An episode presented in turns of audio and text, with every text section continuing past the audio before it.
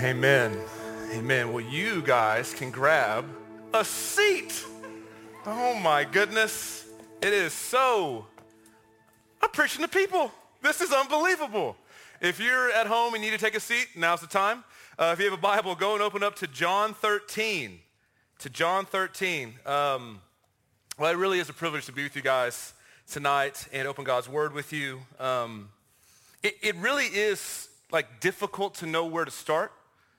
Um, I mean, this last week, I, it's just caused so much agony in me. And if it hasn't caused agony in you, I, I don't think you've been paying attention. I, I don't know how, honestly, to start a sermon after this last week. Because what was just a couple of months ago, we started this quarantine thing and we all were like, this is strange. We don't know what's going to happen. We're not sure what the outcomes are going to be. And now what this season has brought us is sorrow upon sorrow and trial upon trial. And the needs and the injustices just seem to grow around us every day. And so what, what could this time be for us? What could this time be for us? Because what, it, what this weariness, all of you, I know you have this soul, I do, I have this soul level like weariness right now. What it can do is push you out into the waters of numbness, and despair?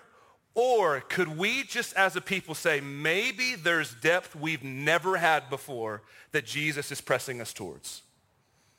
Maybe there's strengthening you didn't know that you needed until this season came. So my hope is not to distract us from the moment that we're in. We shouldn't be distracted. We should lock in. But my hope is that we look to Jesus together and that his word would instruct us.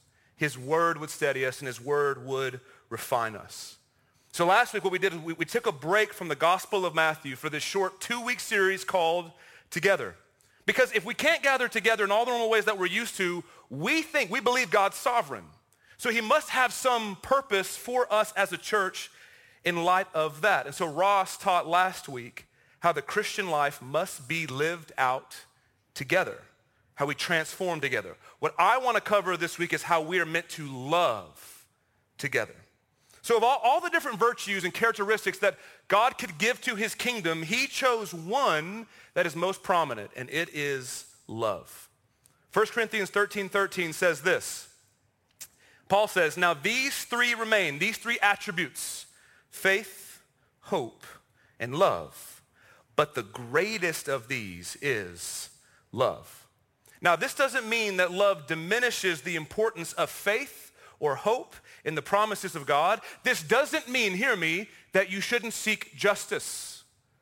This doesn't mean that you shouldn't show mercy. This doesn't mean that you shouldn't lament loss. This doesn't mean you shouldn't pursue holiness. All of those things are essential to what does it mean to follow Jesus.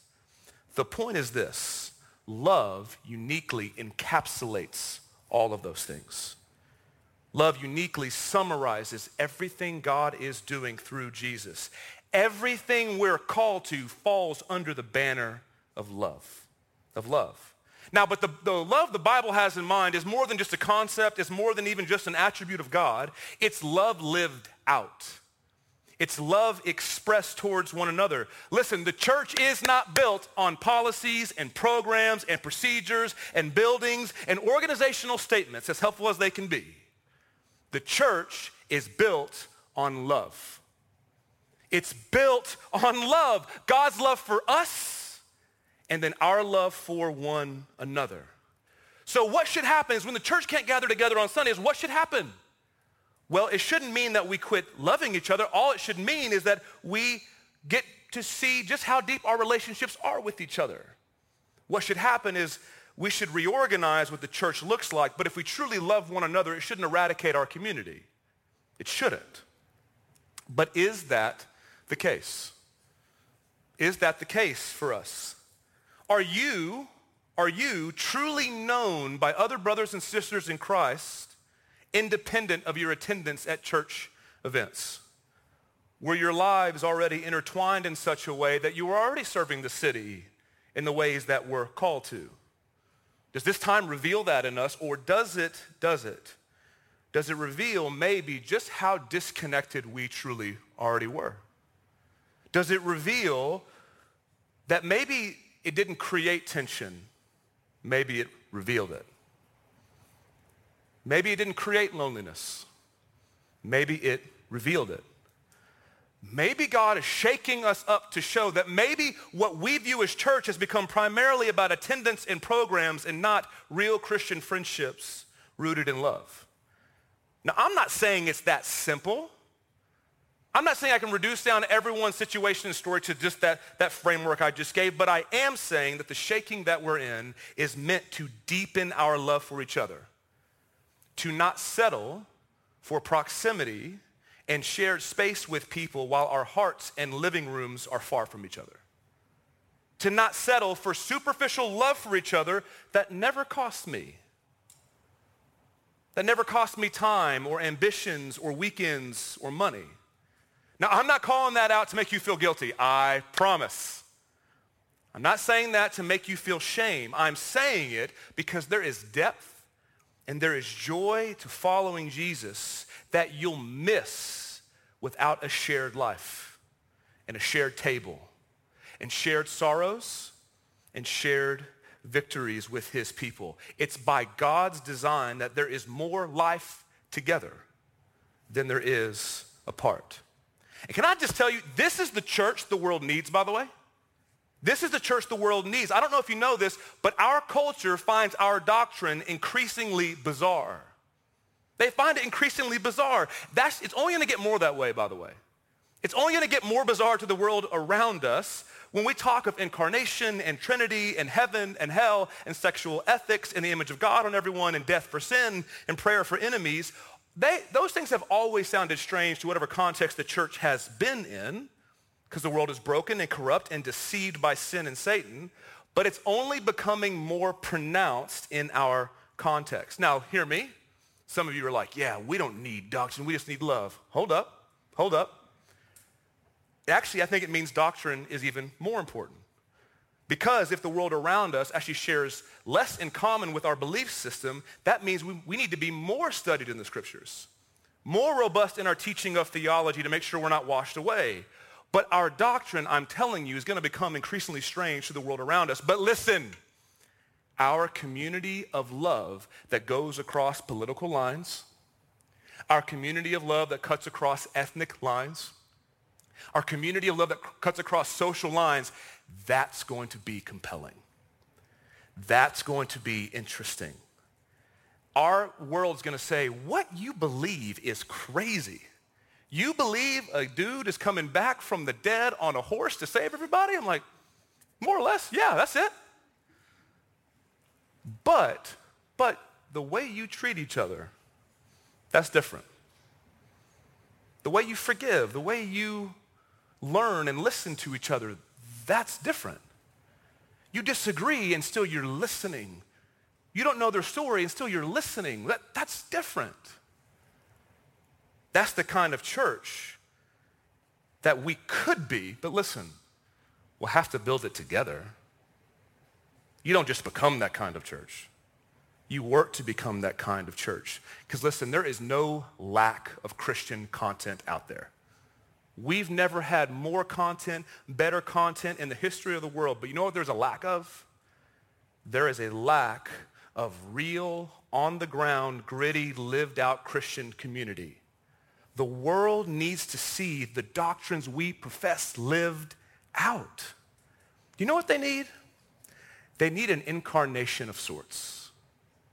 You know what they need? They need this sort of word of God made flesh sort of thing where they could see what we're talking about.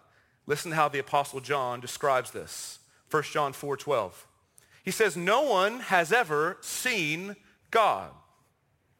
If we love one another, God abides in us, and his love is perfected in us.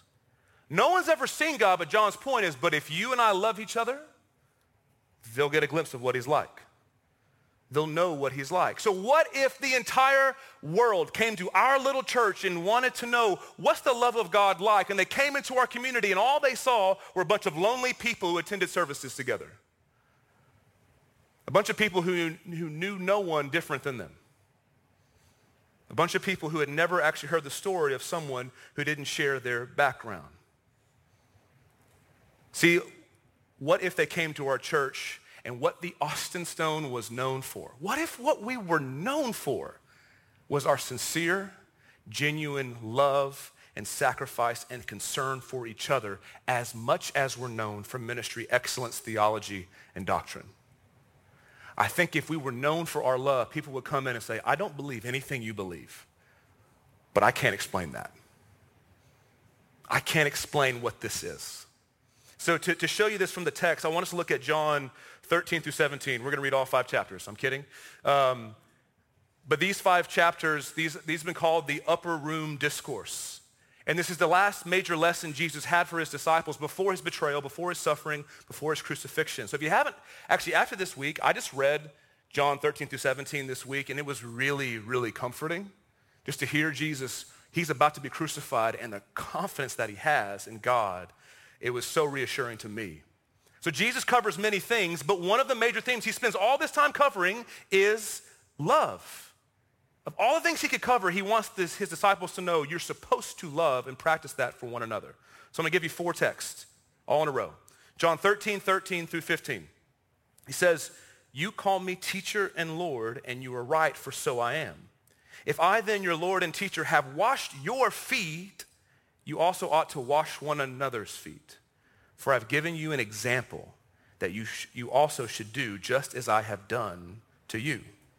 John 15, 12 through 13. This is my command. Love one another as I have loved you. No one has greater love than this, to lay down his life for his friends. John 15, 17. This is what I command you. Love one another. John 17, 20 to 21. I pray not only for these, but also for those who believe in me through their word. May they all be one. As you, Father, are in me and I am in you, may they also be in us, so that the world may believe you sent me. Are you picking up the theme? Are you seeing what Jesus is saying? Being loved by God means that I make loving others first priority. First priority. Look at John 13, 34, our last text. He says, I give you a new command. Love one another. Just as I have loved you, you are also to love one another. By this, everyone, everyone will know that you are my disciples if, if you love one another if you are measuring your relationship with Jesus and you're measuring the health of your soul by something other than your love for other people, you're probably doing it wrong. If you are assessing the health of who you are by some other metric, you're probably doing it wrong because loving other people is not just one of many things, it's the main thing. Can I tell you what happens so often in our church? You ask people, how are you doing with Jesus? And you, do you know how we assess it? Did I read the Bible today? I did read that devotional, so that sort of counts, right? Did I read the Bible today? And if I read my Bible, then obviously I'm good. If I didn't read my Bible, then I don't know how I'm doing. Now, obviously, if you're thinking, so we don't read our Bibles every day, yes, you still need to do that, okay? But, but if you read your Bible in the morning and you're completely unloving to other people throughout the day, you don't understand what you read. If you read your Bible in the morning and it doesn't hit your mind, I mean once throughout the day, have I loved anybody today? Then you haven't believed the Bible that you're reading. See, Jesus says, I have this new command for you, but it's not new in the way that you think, because it's not as if God has never told us to love people. In Leviticus 19, he said, love your neighbor as yourself. Jesus said himself that all the law and the prophets are summed up in love God and love people. So what does he mean, new command? What does he mean by new command? He means what's new is the standard by which your love is measured. What's new is the motivation for your love of other people. What's the motivation? Just as I have loved you. As I have loved you. The bar, the bar for your love for the Christians around you is not what you think they deserve. It's not what you think is best. It's not even what you think. They'd be happy with this amount of love. The bar is not the famous bracelet of what would Jesus do? That's not the bar. The bar actually is more personal than that. The question should be, how has Jesus loved me? How has he loved me? It's not some theoretical exercise of ethics. It's contemplating, wait, how has he loved me? Broken, messy, confused, wounded, hurting, failing, yet trying to convince myself I don't need that much help version of me. Well, he never gave up on me. He was patient with me. He saved me. He says, as I have loved you, and you, and you, that's how you love one another. So how in the world do you narrow down how Jesus has loved us? How do you narrow it down? Because candidly, you can't. Because the whole, you know what the whole Bible is? Telling the story of God's undeserved love for people who don't earn it, who don't, who don't warrant the kind of love God gives to them. And all of eternity. Do you know what all of eternity is going to be? You ever wonder, what are we going to do? All of eternity is going to be you gaining new perspective and understanding in depth every day of how God has loved you and how much you did not deserve it. And then when you figure out how much God has loved you and how much you don't deserve, how holy he is, you're going to want to love other people more. If you don't like loving other people, you are going to hate heaven. You're going to hate it. Because that's what we're made to do. Is to be loved by God and love other people. So there's no exhausting or putting in a nice niche little statement of how Jesus has loved us. But for our purposes, I want to look at how, how did John introduce this whole section? In John 13, 1, he introduces this entire upper room discourse to tell us something about how Jesus loves his people. And I think in John 13, 1, what you're going to see is why we even have small groups at the Austin Stone. So John 13, 1 says, Before the Passover festival, Jesus knew that his hour had come to depart from the world to the Father. Look at how he describes Jesus having loved his own who were in the world. That last line, he loved them to the end. There's no one like Jesus. There's nobody like. He loved them to the end. I want to focus on that last line. He loved them to the end because Jesus says, as I have loved you, that's how you love other people. He says we love them to the end. I want to think about those terms, them and to the end. So the term them is a defined group of people. In the text, it says them. It's referring to Jesus' 12 disciples. This is a small group of sorts, okay? And they had been through everything together. Highs and lows, miracles and losses, mundane walks through the wilderness, and life-changing walks on water. They had seen Jesus extend the party at wedding feast, and they'd seen him shut it down at temple courts. They'd been through everything together. Now, 13.1, them is not, this is not a verse that we're, what John has in mind is small groups at the Austin Stone. That's not his point, okay? But here's what it shows you, that Jesus' love is not distant. His love is not theoretical love. His love is not something that comes down to just instruct you a little bit with no relationship. No, his love for us is relational. It's consistent. It's intentional. And while his love is for everyone, he's still a human being. Remember, he's 100% God, 100% man. He's still a human being. So he can't spend, think about his time. He can't spend an equal amount of time with everyone, so what does he do? He focuses his energy on a smaller group of friends. Loving one another the way Jesus loves means, I think, it means belonging to a group of Christian friends. Now, I'm not here to legislate that number. If you're like, well, is it 12? I'm like, well, maybe not 12 because one of them flamed out. So maybe do 11, right? I'm not here to legislate numbers. I'm not here to make it more for- formal than it's supposed to be. But here's the question. If Jesus had to focus his energies, how much more do you?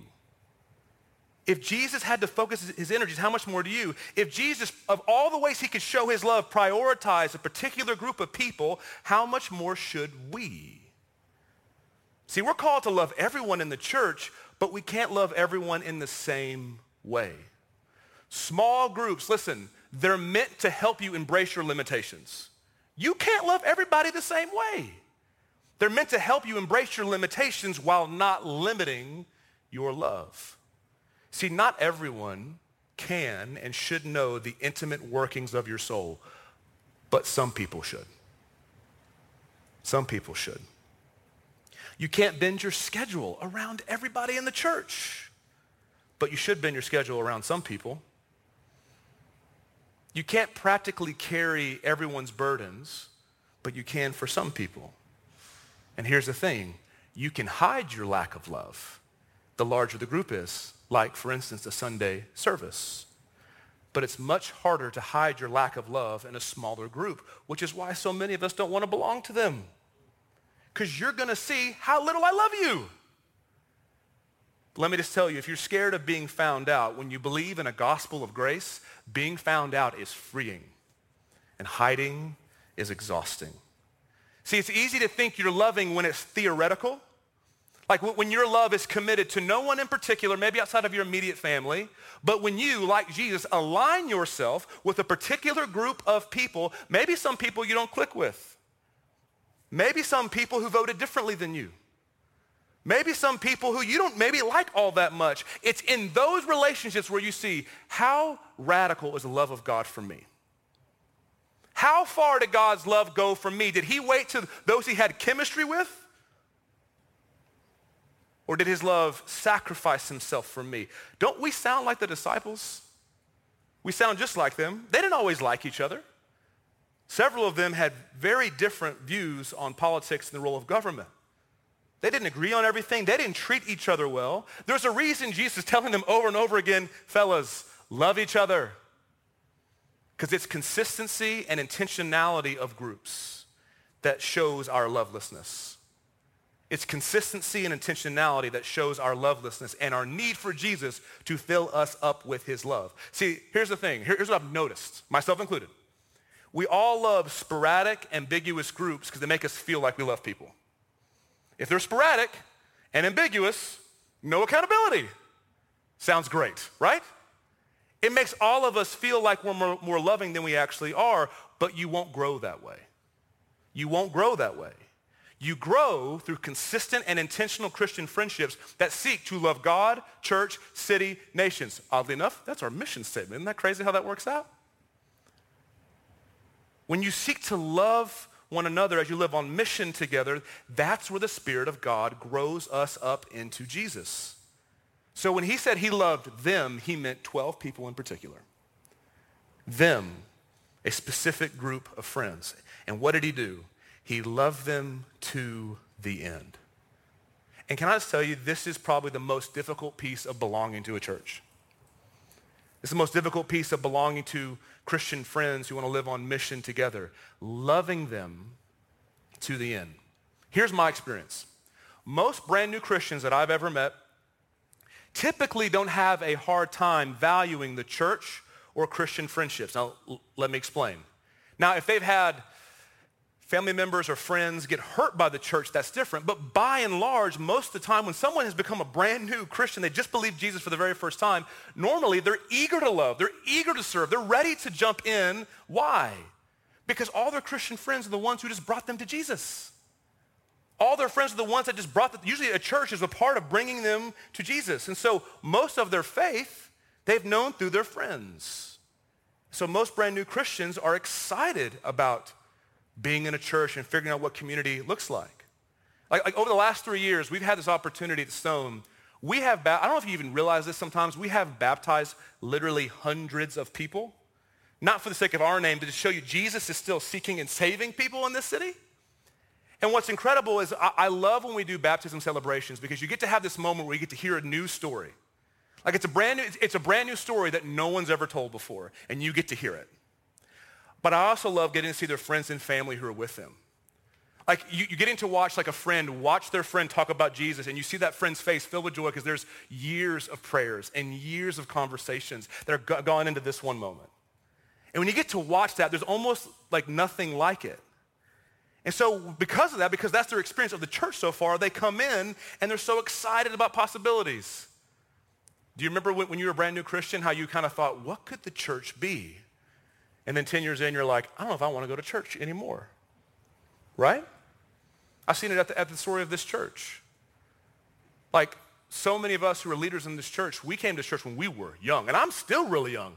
I became a pastor when I was like four here. Like, I was so young.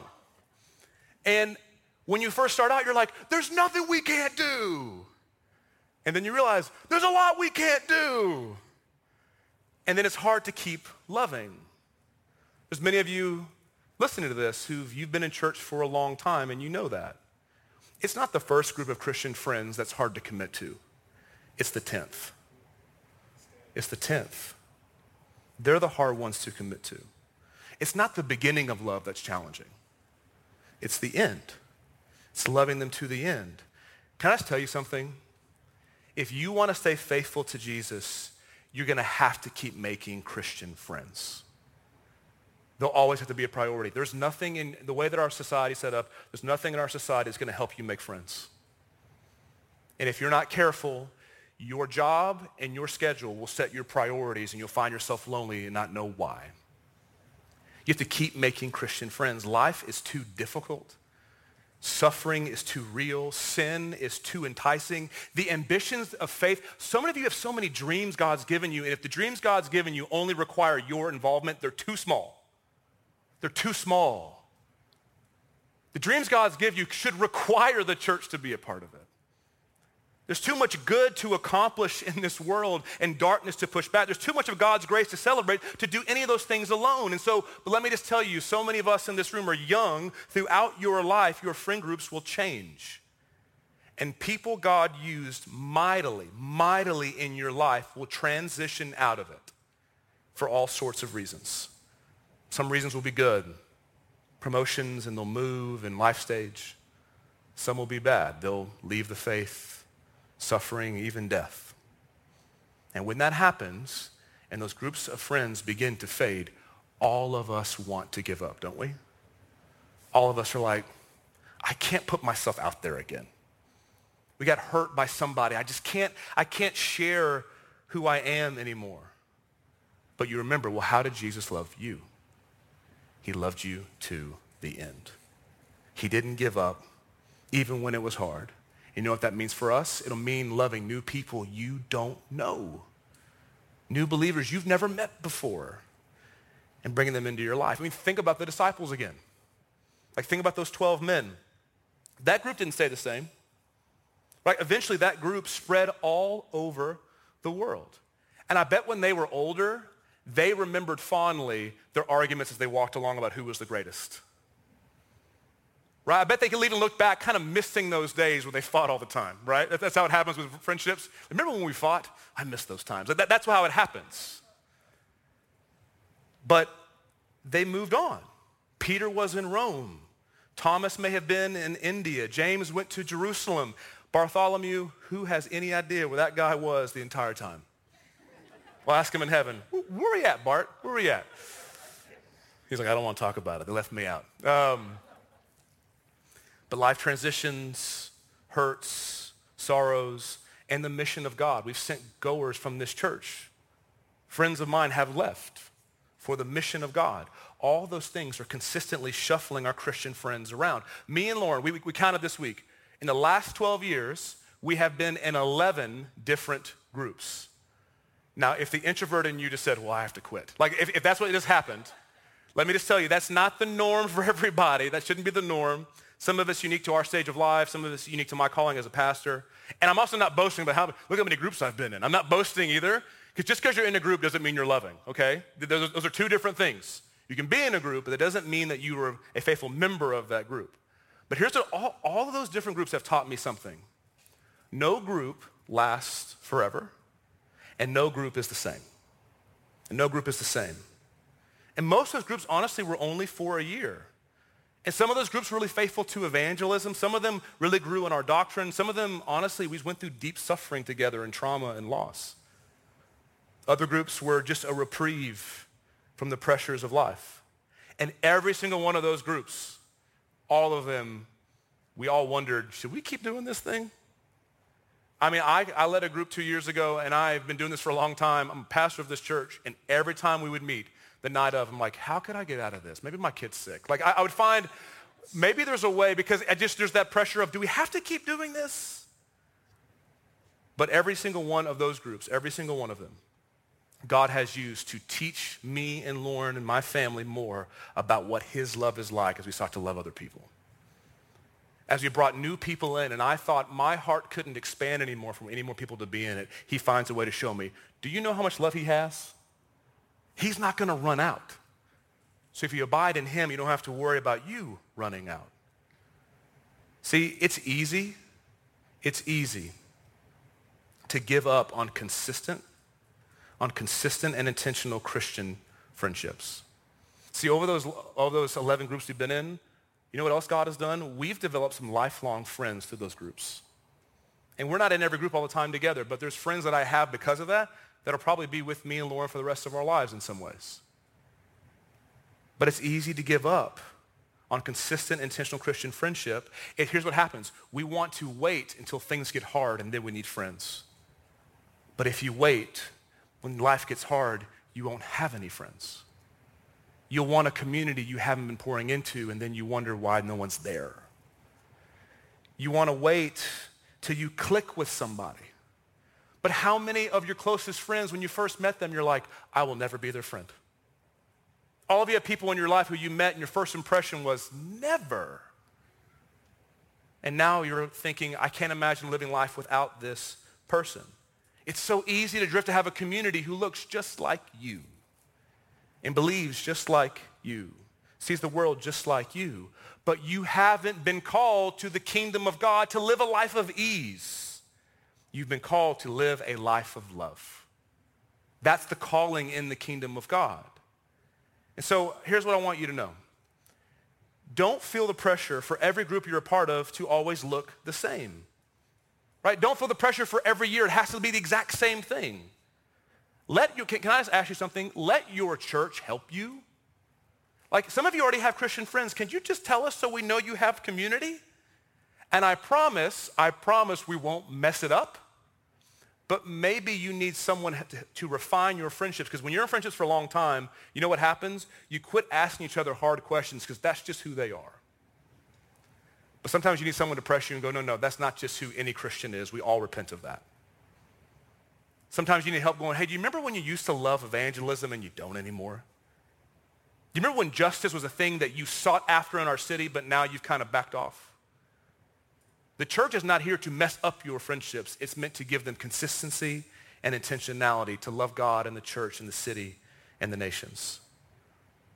So don't hear this as a call to just change everything, but maybe it's saying you can't follow Jesus faithfully. You can't keep loving God's people to the end if you're not around them. Because you don't keep loving them because they deserve it. You don't keep loving them because you feel a calling towards it. You love because you've been loved. Your love for other people is not rooted in you. You'll run out. Your calling to love other people is not rooted in them. They will not deserve it, just like you don't deserve it. It's always rooted in Jesus and his never giving up love for us. That he says, I'll lose everything for you. It's when you have forgotten his love for you where love for other people seems impossible. But when you're aware, wait, God loves, like love, doesn't hate me, he doesn't sort of like me. When he loves me, I can love them. When I believe his love for me is when I can love other people. So you can, listen, you can sit back and take Christian community for granted. I'll just give you this warning. We'll be done. You can sit back. You really can. Get home to Jesus. You, you can sit back, take Christian community for granted. But I'm telling you, your joy will be weaker. Your losses will be more devastating. And your victories will be less sweet. Why? Because there's more together and less apart. That's the way God designed it. So let's, let's uh, actually be a church that when we invite our non-believing friends to our homes, when we can, when we invite our, our questioning friends to maybe even a Sunday service when we can, let's be known for our love for each other. That they would see, man, I don't know if I believe what you believe, but the way you treat each other, that's intriguing. No one has ever seen God. But if we love one another, God abides in us, and his love is perfected in us. If we love each other, then we can see God get to work.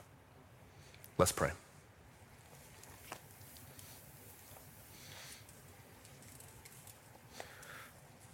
Father, of all the things we could ask you for as a church, as a people, the thing we need most is to understand the depths of your love for us so that we would be a people who are relentless in our love for one another.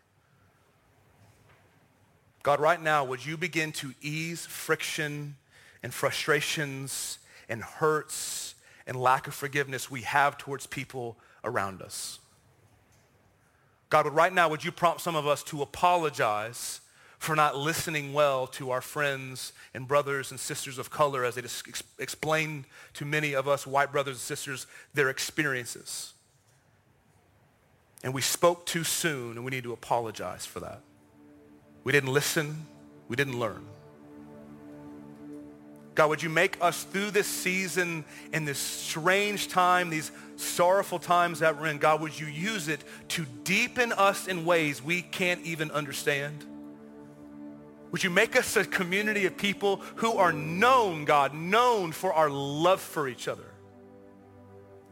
That we'd be the most proactive people in communication. We'd text and call because we want to know how our friends are doing. Because Jesus, that's how you loved us. Oh, the number of times, Jesus, you could have interrupted me as I explained my situation and given me all of feedback. But God, how many times have you listened to me cry out?